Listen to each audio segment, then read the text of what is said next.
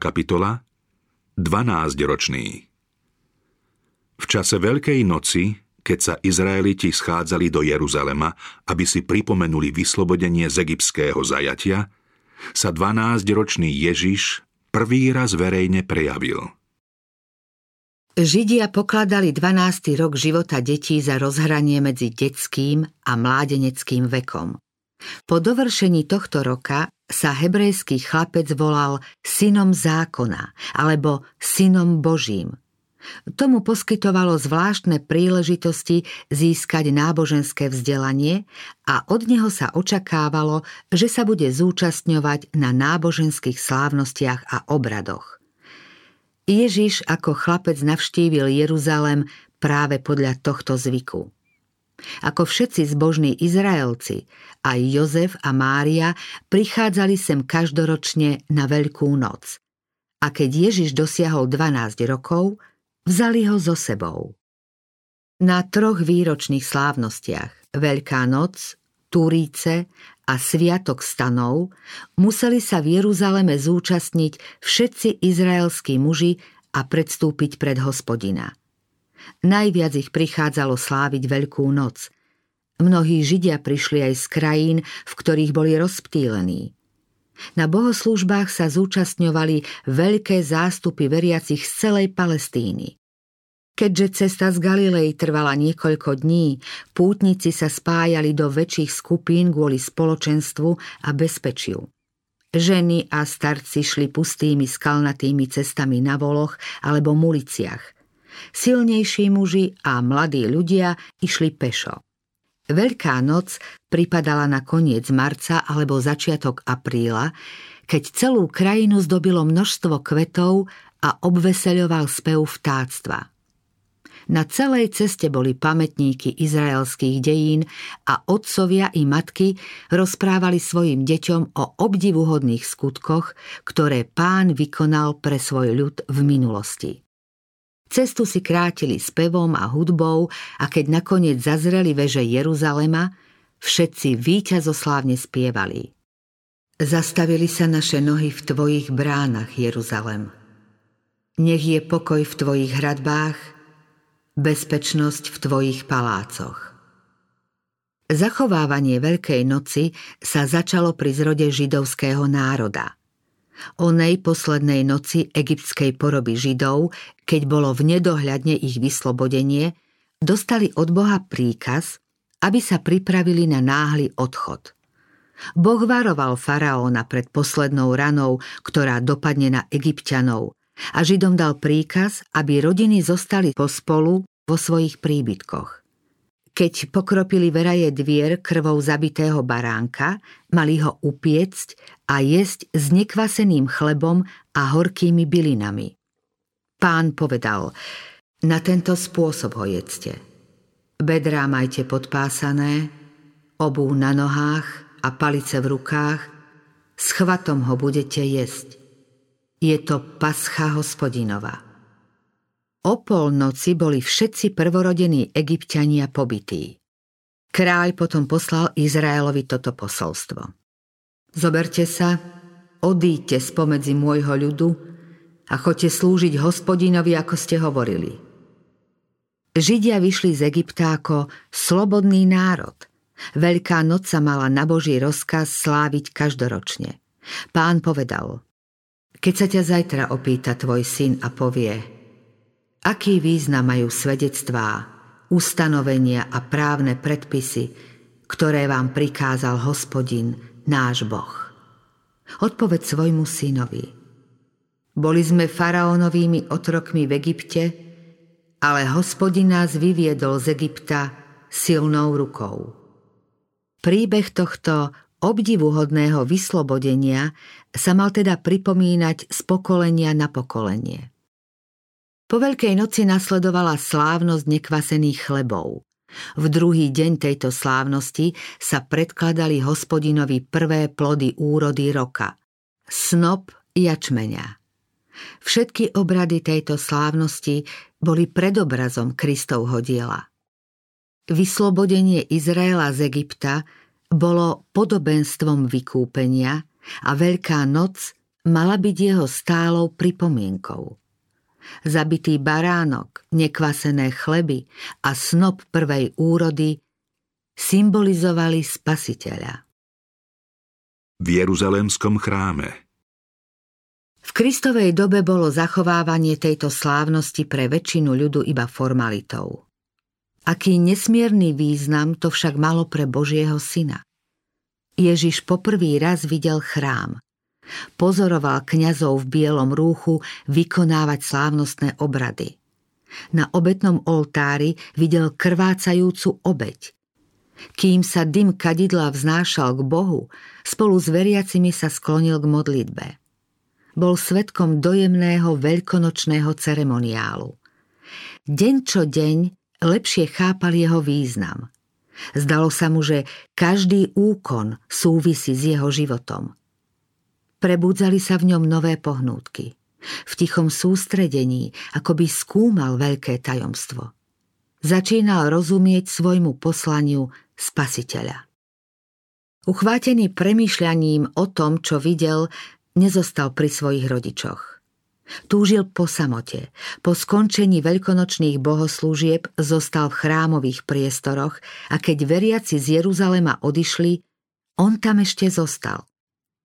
Rodičia chceli, aby Ježiš pri tejto návšteve Jeruzalema spoznal slávnych izraelských učiteľov. Ježiš sa vo všetkom riadil Božím slovom. Neprispôsoboval sa však rabínskym úkonom a zvyklostiam – Jozef a Mária dúfali, že ho privedú k tomu, aby si učenie rabínov ctil a viac dbal na ich príkazy.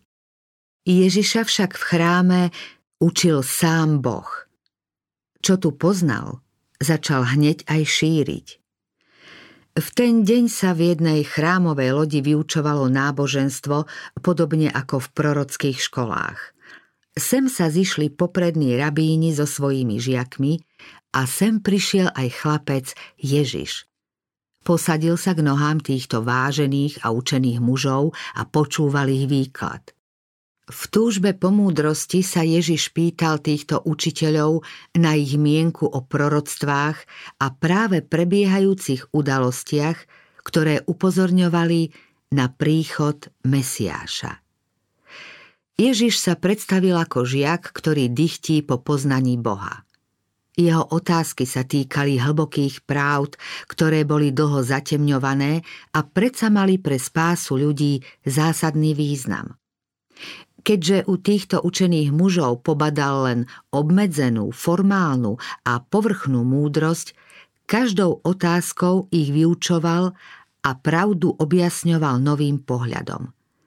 Rabíni hovorili, že Mesiášov príchod zvláštnym spôsobom povznesie židovský národ. Ježiš im však prečítal Izaiášovo proroctvo s otázkou, čo súdia o tomto mieste písma, ktoré hovorí o utrpení a smrti Božieho baránka. Učenci mu kládli otázky a žasli nad tým, ako im odpovedal. S detinskou pokorou opakoval slová písma a dával im hlboký význam, ktorý učitelia písma nepostrehli. Keby boli uznávali zásady pravdy, na ktoré poukázal, mohol sa obnoviť vtedajší náboženský život. Bol by sa prebudil hlboký záujem o duchovné veci a keď Ježiš začal svoju službu, mnohí by ho boli ochotne prijali. Rabíni vedeli, že Ježiš nechodil do ich škôl, no jeho chápanie prorockej zvesti ďaleko presahovalo ich poznanie. V tomto hlbavom galilejskom chlapcovi vybadali veľký prísľub. Hodlali sa postarať o jeho vzdelanie, lebo si uvedomovali, že taká bystrá myseľ potrebuje ich výchovné usmernenie. Ježišové slová zapôsobili na ich srdcia tak, ako predtým z úst človeka žiadne iné. Boh chcel osvietiť týchto izraelských vodcov a zvolil ten najúčinnejší spôsob, ako ich osloviť. Vo svojej píche by nepripustili, že by ich niekto mohol poučiť. Keby sa bol Ježiš o to pokúšal, s pohrdaním by odmietli vypočuť ho. Boli presvedčení, že oni učia jeho alebo že pri najmenej skúšajú jeho znalosť písma. Ježišova detská skromnosť a prívetivosť odzbrojila ich predsudky. Ich myseľ sa podvedome otvárala Božiemu slovu a Duch Svetý oslovoval ich srdcia. Museli uznať, že očakávanie Mesiáša podľa ich predstav nezodpovedá proroctvu. No nechceli sa vzdať názorov, ktoré lichotili ich túžbam. Nechceli pripustiť, že nechápu písmo, ktoré vykladajú. Navzájom sa pýtali, ako tento chlapec získal poznanie, keď sa neučil. Svetlo svietilo v tme, ale tma ho nepohltila. Jozef a Mária hľadajú Ježiša. Jozef a Mária boli medzi tým veľmi znepokojení a zarmútení. Pri odchode z Jeruzalema stratili Ježiša z dohľadu a ani nespozorovali, že Ježiš zostal v meste. Kraj bol vtedy veľmi zaľudnený a karavány z Galilei bývali veľké. Pri odchode z mesta bolo veľa zmetku. Radosť z cesty i rozhovory s priateľmi a známymi natoľko upútali ich pozornosť, že si Ježišovu neprítomnosť ani nevšimli, kým sa nezotmelo. Keď sa na chvíľu zastavili, aby si odpočinuli, náhle zistili, že im chýba pomocná ruka ich dieťaťa. V domnení, že môže byť niekde v ich skupine, zostali bez obáv. Aj keď bol ešte len chlapec, dôverovali mu v očakávaní, že v potrebnej chvíli im pomôže, lebo ako vždy vytuší ich prianie. Teraz sa však preľakli. Márne ho hľadali v celej karaváne. S hrôzou sa rozpamätali na to, ako ho chcel Herodes zmárniť po narodení. Tiesnili ich temné pretuchy. Trpko si to vyčítali. Vrátili sa do Jeruzalema a usilovne ho hľadali. Keď nasledujúci deň medzi ostatnými návštevníkmi vošli do chrámu, ich pozornosť upútal známy hlas. Nemohli sa míliť. Jeho hlasu sa nejaký iný nepodobal. Bol to hlas vážny, úprimný a pritom taký príjemný. Význam jeho poslania Ježiša našli v rabínskej škole – Potešilo ich to, no na svoj zármutok nemohli zabudnúť. Keď bol už opäť s nimi, matka mu mierne vyčítavo povedala. Syn môj, čo si nám to urobil? Pozri, tvoj otec a ja sme ťa s úzkosťou hľadali. Ježiš odpovedal, ako to, že ste ma hľadali? Či ste nevedeli, že sa mám zaoberať tým, čo patrí môjmu otcovi? Tušil, že jeho slová nechápu, preto ich myseľ usmernil hore k nebu. Udivoval ich jaz jeho tváre. Ľudským zjavom presvedcovalo božstvo. V chráme potom počúvali jeho rozhovor s rabínmi a žasli nad jeho otázkami a odpovediami. Jeho slová podnietili prúd nezabudnutelných myšlienok. V jeho otázke bolo hneď aj poučenie. Povedal, či ste nevedeli, že sa mám zaoberať tým, čo patrí môjmu otcovi?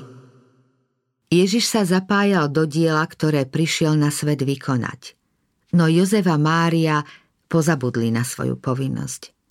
Boh ich vysoko poctil tým, že im zveril svojho syna. Svetí anieli usmerňovali Jozefovo správanie v záujme ochrany Ježišovho života. Oni však na celý deň stratili z dohľadu toho, na ktorého nemali ani na chvíľu zabudnúť. Keď sa ich úzkosť pominula, neobviňovali seba, ale jeho.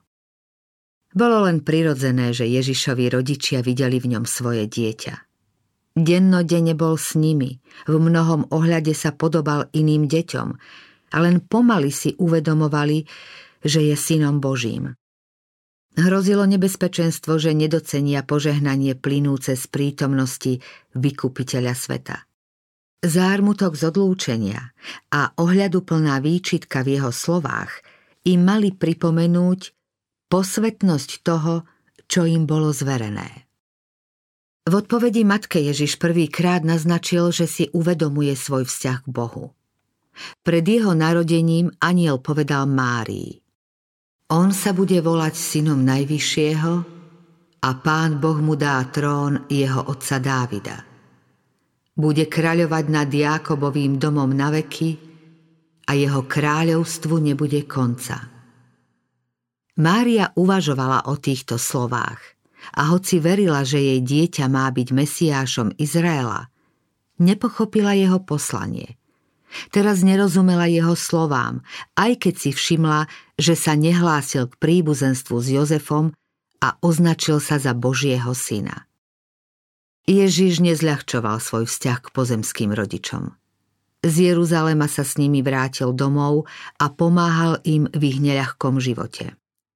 V srdci skrýval tajomstvo svojho poslania a odovzdane očakával určený čas, keď začne svoje dielo – Odvtedy, čo poznal, že je Božím synom, ešte 18 rokov uznával zväzok, ktorý ho spájal s Nazaretom a plnil povinnosti syna, brata, priateľa i občana.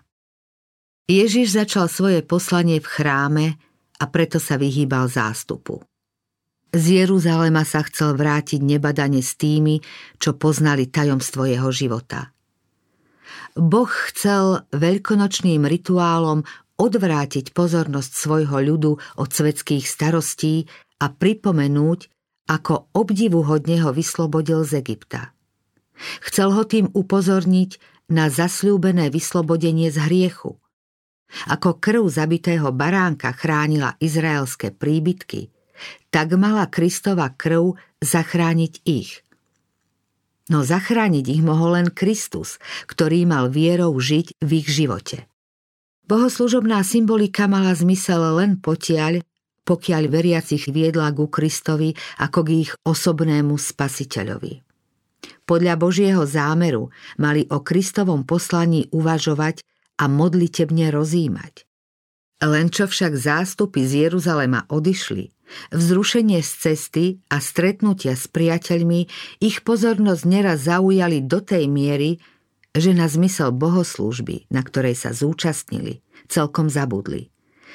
Spasiteľa takéto spoločenstvo nelákalo. Jozef a Mária sa mali vrátiť z Jeruzalema s Ježišom sami a on dúfal, že ich myseľ obráti na proroctvo o trpiacom spasiteľovi. Na Golgote chcel zmierniť žiaľ svojej matky – už teraz myslel na ňu. Mária mala byť svetkom jeho smrteľného zápasu a Ježiš chcel, aby pochopila jeho poslanie a mala dosť sily vydržať, keď meč prenikne jej dušu. Ako bola teraz bez Ježiša a rozžialená ho musela tri dni hľadať, tak bude musieť byť tri dni bez neho, keď on bude prinášať obeď za hriechy sveta. Keď však vyjde z hrobu, jej žiaľ sa opäť zmení na radosť. O čo ľahšie však mohla znášať úzkosť z jeho smrti, keby bola pochopila zmysel písma, na ktoré chcel teraz obrátiť jej pozornosť. Keby Jozef a Mária boli svoju myseľ modlitbou a rozímaním obrátili k Bohu, boli by si uvedomili posvetnosť toho, čo im bolo zverené a Ježiša nemuseli stratiť z dohľadu – nedbalosťou jedného dňa prišli o spasiteľa. Tri dni ho potom museli úzkostlivo hľadať, aby ho našli. Podobne je to aj s nami. Prázdnymi rečami, ohováraním alebo zanedbávaním modlitby môžeme jedného dňa prísť o spasiteľovú prítomnosť. A len po niekoľkých dňoch žalostného hľadania ho možno nájdeme a s ním aj stratený pokoj. V kontakte s inými by sme nemali zabudnúť na Ježiša, aby sme pre svoju nedbalosť nemuseli potom so žiaľom zisťovať, že nie je s nami. Ak svetské záležitosti pútajú našu pozornosť natoľko, že prestávame myslieť na toho, v ktorom kotví naša nádej na väčší život, vzdialujeme sa od Ježiša a nebeských anielov – tieto sveté bytosti nemôžu zostávať tam, kde nie je spasiteľová prítomnosť žiadúca a kde ľudia jeho neprítomnosť ani nezbadajú. Toto je častá príčina skľúčenosti Kristových nasledovníkov. Mnohí účastníci bohoslúžieb bývajú Božím slovom osviežení a potešení. ale zanedbávaním duchovného rozjímania, bdelosti a modlitby strácajú požehnanie, sú chudobnejší než na začiatku. Často sa im zdá, že Boh s nimi zaobchádza príliš tvrdo. A nechápu, že vina je v nich. Tým, že opustili Ježiša, pripravili sa aj o svetlo jeho prítomnosti. Bolo by dobre, keby sme každodenne aspoň hodinu uvažovali o Ježišovom živote. Sústredene by sme mali rozímať o podrobnostiach každej udalosti, najmä však o udalostiach posledných. Ak budeme takto uvažovať o jeho veľkej obeti za nás, naša dôvera v neho bude stálejšia, láska vrúcnejšia a dôkladnejšie budeme preniknutí jeho duchom ak chceme byť nakoniec spasení. Musíme sa pod krížom naučiť pokániu a pokore. Navzájom si smieme byť jeden druhému požehnaním. Ak patríme Kristovi, budú mu patriť aj naše myšlienky. Radi budeme o ňom hovoriť a v rozhovore o jeho láske bude naše srdce pod nebeským vplyvom. Poznávaním krásy jeho povahy nás duch pánov bude meniť na taký istý, čoraz slávnejší obraz.